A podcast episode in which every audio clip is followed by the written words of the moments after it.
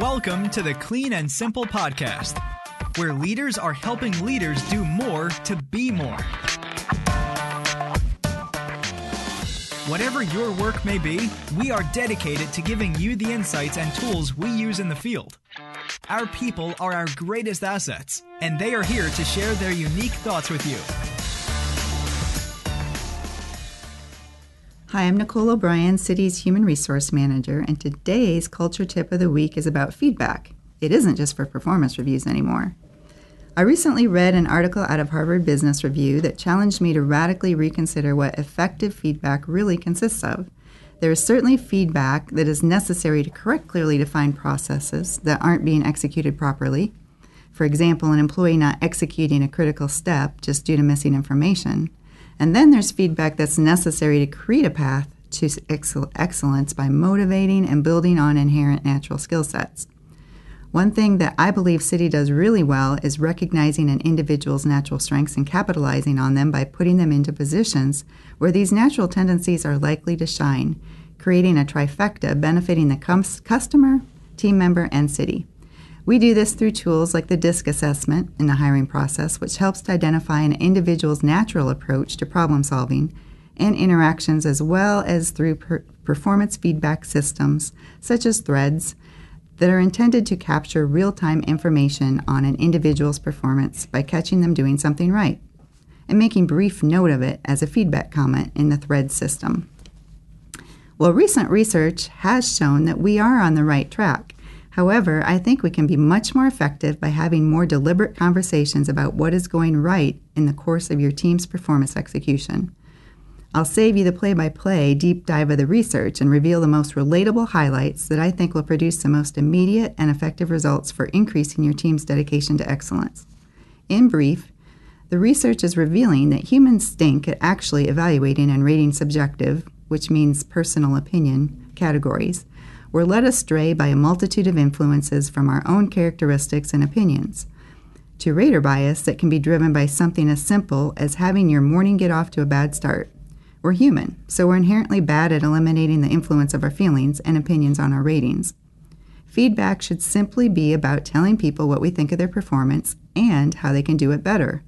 However, surprisingly, research revealed that telling people what we think of their performance doesn't help them thrive and excel. When you tell them how we think they should improve, it actually hinders their learning. Clear feedback in the form of clear instructions for methodical, documentable procedures is useful in certain circumstances. For example, anything that a checklist can be applied to benefits from the feedback outlined below, above. For example, when a coworker is missing a critical step in a process, like a route apprentice forgetting to replace a specific product at a customer location, or just missing a step in proper invoicing, these mistakes are usually unintentional and part of the educational process of training, and thus benefit from immediate instructional feedback. For example, if you don't do X, Y, or Z, this will happen. Correct it by fill in the blank. However, when you try to apply this type of feedback to a less black and white subjective area, like rating a coworker's communication skills or teamwork skills, we are all likely to have very different opinions regarding what excellence in each area looks like. Research clearly shows that pointing out shortcomings or gaps does not enable learning. In fact, it impairs it.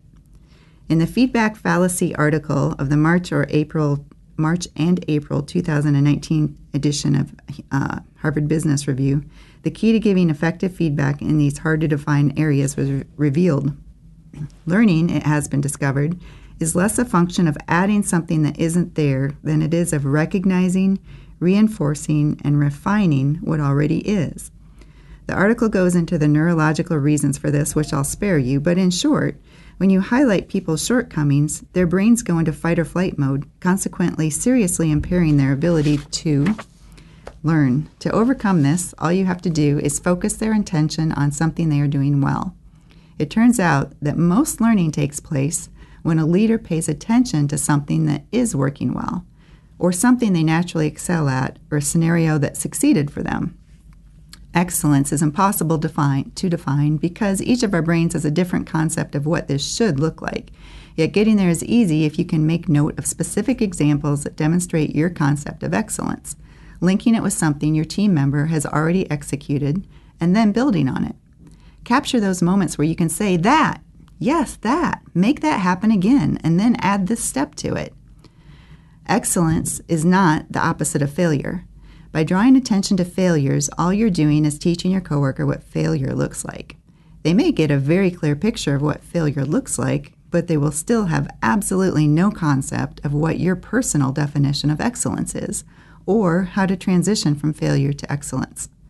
By highlighting a successful pattern that they're already familiar with or executing well, you're creating a recognizable event that they can anchor to, recreate, refine, build, and learn from. The key is not to simply tell them how good or well they have performed. This is nowhere near specific enough to drive growth or learning. It's a nice platitude, but if you want to drive excellence, you will need to be more specific. Instead, describe exactly what you witnessed or what happened that you want to see repeated. There is nothing more believable and, and authoritative than sharing what you saw and how it made you feel. Your team may doubt your expertise or excellence on any number of topics, but they know that no one is more authoritative regarding your own feelings and experiences than you. Use phrases such as, This is how that came across for me, or This is what that made me think, or Did you see what you did there? You, and fill in the blank. I noticed that the customer really responded positively when you, or, wow, did you notice when you said blank? That really diffused the customer's anger? Because these are your personal reactions, they are your truth. So when you replay them in specific detail, you're not judging or rating them, you're simply relating your very personal experience. Specifically because it is your personal observation and reaction, it is instantly humble, honest, and powerful. All things a great leader should reflect to their team if they want their team to shoot for excellence and earn the respect of their team, as well as a privilege to grow along with them. This week, we challenged our managers to use this information to catch um, their team in successful moments and and then ask them to build on that and then couple that with the feedback techniques we just learned about. By using this feedback, and documenting not just what your team members are doing well, but also use the feedback for yourself personally in terms of building on your strengths. It allows you to move closer to excellence and closer to that um, continuous improvement mindset that we're always striving for. If you do this regularly, consistently, and with specific observable detail, your performance reviews will practically write themselves. Excellence is right around the corner.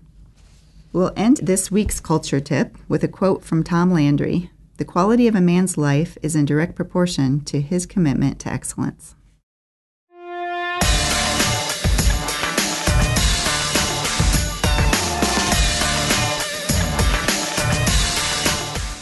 Thanks for listening to the Clean and Simple podcast. To find more episodes and learn about how we work, visit our website at www.citycleanandsimple.com slash podcast. See you next episode.